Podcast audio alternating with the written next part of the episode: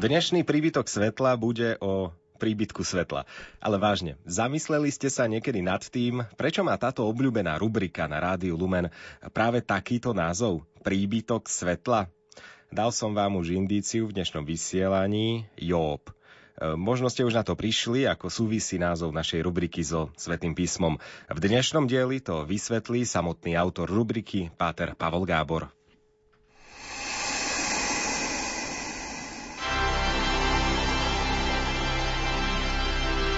Príbytok svetla.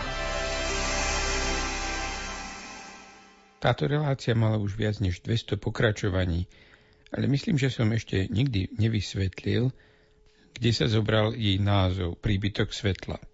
O príbytku svetla hovorí kniha Job v 38. kapitole. Tá obsahuje hospodinovú odpoveď Jobovi, ktorý, ako si iste pamätáte, Pánu Bohu všeličo vyčíta – Zdá sa mu, že tento svet nezariadil úplne najlepšie. A hospodin teda odpovedá asi v tomto duchu. Kde si bol, keď som kládol základy zeme? Povedz, ak niečo rozumné o tom vieš. Kto určil jej rozmery? Do čoho sú zapustené jej piliere? Kto položil jej uholný kameň? Kto uzatvoril more vrátami, keď vyvrelo zlo na zeme? Dal si jazda niekedy v živote rozkaz ránu, a dal si poznať rannej zore jej miesto, aby uchopila zem za okraje a boli z nej vytrasení zločinci? Vary si niekedy došiel až k prameňom mora a pod dne prahlbiny si sa prechádzal? Kde je cesta k príbytku svetla a kde má miesto tma? Vedel by si ju odviesť k jej hranici a preskúmať chodníky k jej domu? Určite to vieš, veď vtedy si sa narodil a veľký je už počet tvojich dní. Zhruba v tomto duchu sa nesie celá kapitola je to pekná ukážka sarkazmu. To, čo tým stvoriteľ a pán vyjadruje, je celkom jasné. Človek Job jednoducho má príliš úzke poznanie, nevidí dostatočne súvislosti a tak sú jeho výčitky voči Pánu Bohu smiešne. Takže z hľadiska teologického je text veľmi jasný. To, čo zďaleka také jasné nie je, to sú rôzne zmienky o kozmologických a kozmogonických predstavách svetopiscov. Keďže text nie je usporiadaný ako výklad či opis stvorenia a usporiadania sveta, ale tieto jednotlivé zmienky nachádzame roztrúsené v tých jednotlivých rečníckých otázkach, tak je síce jasné, že svetopisec zrejme vychádza z nejakého pomerne uceleného pohľadu na vznik a usporiadanie sveta, ktorý zrejme bol v jeho dobe populárny, ale úplne ho z týchto čriepkov zrekonštruovať je dosť ťažký oriešok. Okrem toho, hebrejský text obsahuje celý rad výrazov, ktoré sú veľmi ťažké pre prekladateľov. To sa dá poznať veľmi ľahko, ak sa pozriete na rôzne preklady. Zistíte, že sa veľmi odlišujú jeden od druhého. Jazyk jednotlivých biblických textov a rôzne predstavy o fyzikálnych javoch, ktoré sú v jeho pozadí, sú veľmi starobilé a preto sú z veľkej časti prekonané. Ako sme videli z príkladu 38. kapitoly knihy Job, väčšinou nám to nebráni v správnom pochopení teologického posolstva textu. Aby sme sa do textu ale vedeli hĺbšie ponoriť, je niekedy dobré pokúsiť sa zabudnúť na všetky naše súčasné poznatky o svete všetky naše poznatky z fyziky a z fyzikálnej kozmológie. Prežívame teraz adventnú dobu, pre ktorú je symbolika svetla a tmy veľmi dôležitá. Tak sa dnes skúsme zamyslieť nad tým príbytkom svetla, nad tým, ako naši dávni predkovia vnímali podstatu dňa a noci. Ale teraz si dajme krátku hudobnú pauzu. Som iba človek a kým tu som, urobím ešte pár chýb. Tu skladám zbranie a chcem ti dokázať, že v srdci mám cit.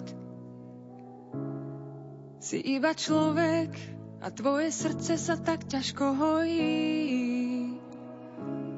Sme ľudské duše, čo sa potrebujú pochopiť ako prázdny dom, kde zastúžime žiť.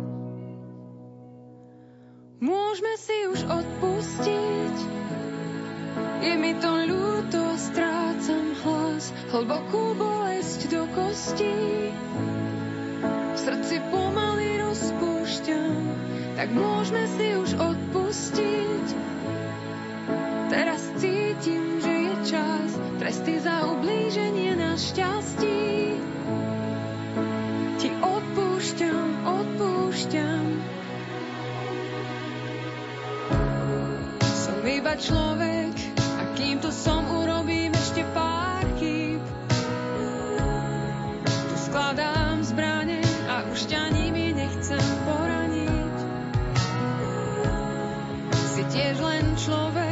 Viem, že sklamanie sa ťažko hojí. Sme ľudské duše, čo sa potrebujú pochopiť ako prázdny dom, kde zastúžime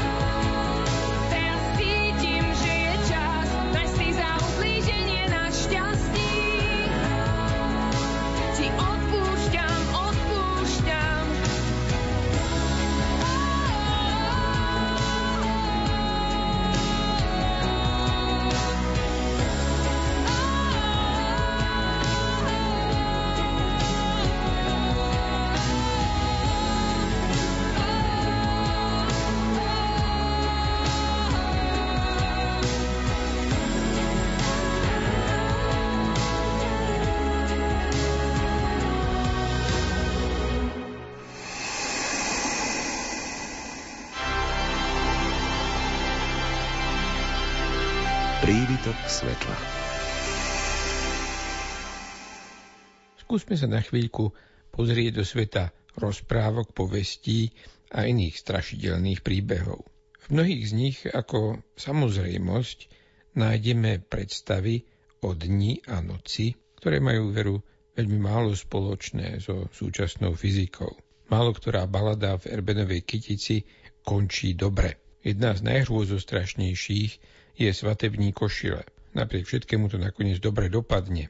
Hrdinka zvíťazí nad hrôzostrašným ženíchom, lebo sa s dôverou v modlitbách obracia k Pánu Bohu a k našej nebeskej Matke a v týchto modlitbách vytrvá až do rána, ktorého príchod spôsobí, že všetky zlé mocnosti odrazu zmiznú. Je to jednoducho tak, že noc sa spája s temnými silami, zatiaľ čo deň je miestom svetla, nad ktorým temné mocnosti nemajú vládu. V 38.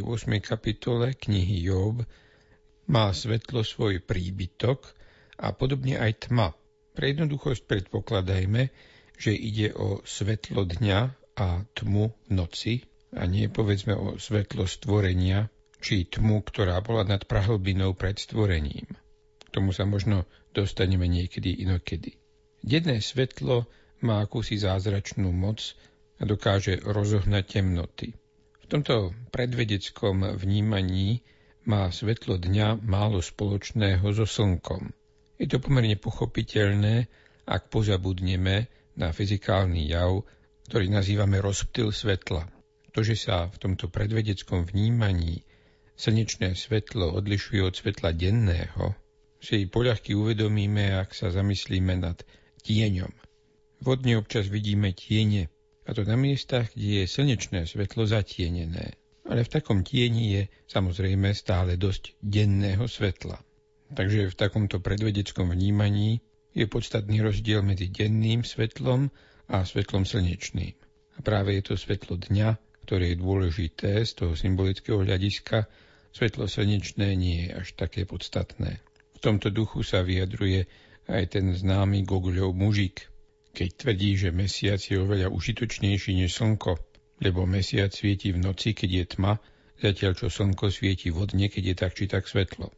Príbytok svetla a príbytok tmy v knihe Job pravdepodobne súvisia s logickou otázkou, logickou z hľadiska takéhoto predvedeckého vnímania, čo sa deje s denným svetlom v noci a s nočnou tmou vodne. Podľa všetkého odpočívajú v týchto svojich príbytkoch, ktoré im pán Boh pripravil.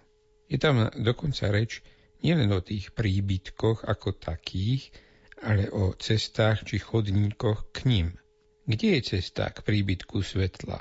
A kde má miesto tma? Vedel by si ju odviesť k jej hranici a preskúmať chodníky k jej domu? Čo poviete, nie je to pekný obraz? Ísť na návštevu k svetlu do jeho príbytku? O niečo menej lákavé je ísť navštíviť tmu do jej domu. Možno keď sú svetlo a tma u seba doma, chcú odpočívať a návštevy nepríjmajú. Ako som vravel na začiatku, tieto predstavy, ktoré majú aspoň 2500 rokov, sú prekonané, jednoducho sú nesprávne. Naše dnešné predstavy o svetle a jeho podstate sú oveľa bližšie pravde. Ale rozhodne si nemyslím, že by boli celkom definitívne. To, že denné svetlo v noci neodpočíva v nejakom dome, je myslím každému jasné. Ale kto vie, či sa o ďalších 2000 rokov nebudú naše súčasné predstavy o fundamentálnej fyzike našim potomkom tiež zdať prekonané a do istej míry aj nesprávne. Pre túto reláciu som zvolil názov Príbytok svetla jednoducho preto, lebo ma tento pásnický obraz upútal a zapáčil sa mi. Tak nám všetkým v tomto predvianočnom čase želám, aby sme si lepšie všímali všetky tie úžasné veci, ktoré sa nám zdajú celkom samozrejmé. Veď také zdanlivo banálne striedanie dňa a noci je uchvatný zázrak. Príbytok svetla je na konci, dnes s príznačným podtitulom Príbytok svetla pripravil ho jezuita a astrofyzik z Vatikánskeho observatória v Arizone, Páter Pavol Gábor. O chvíľočku pôjdeme do reálnych vašich príbytkov. Pozrieme sa do drevených príbytkov, či je pravda, že je tam zvýšené riziko požiarov oproti bežným príbytkom, no a takisto budeme aj rekonštruovať starší dom.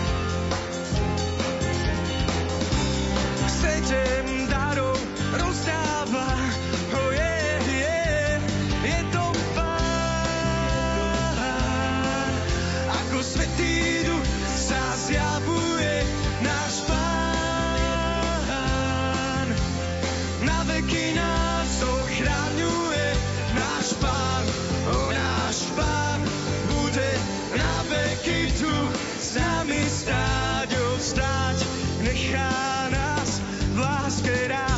Keď niekedy blúdiš v tmach, už vážne kam a cítiš sa tak sám. Spomeň si na Neho, vzýva Jeho meno, On k Tebe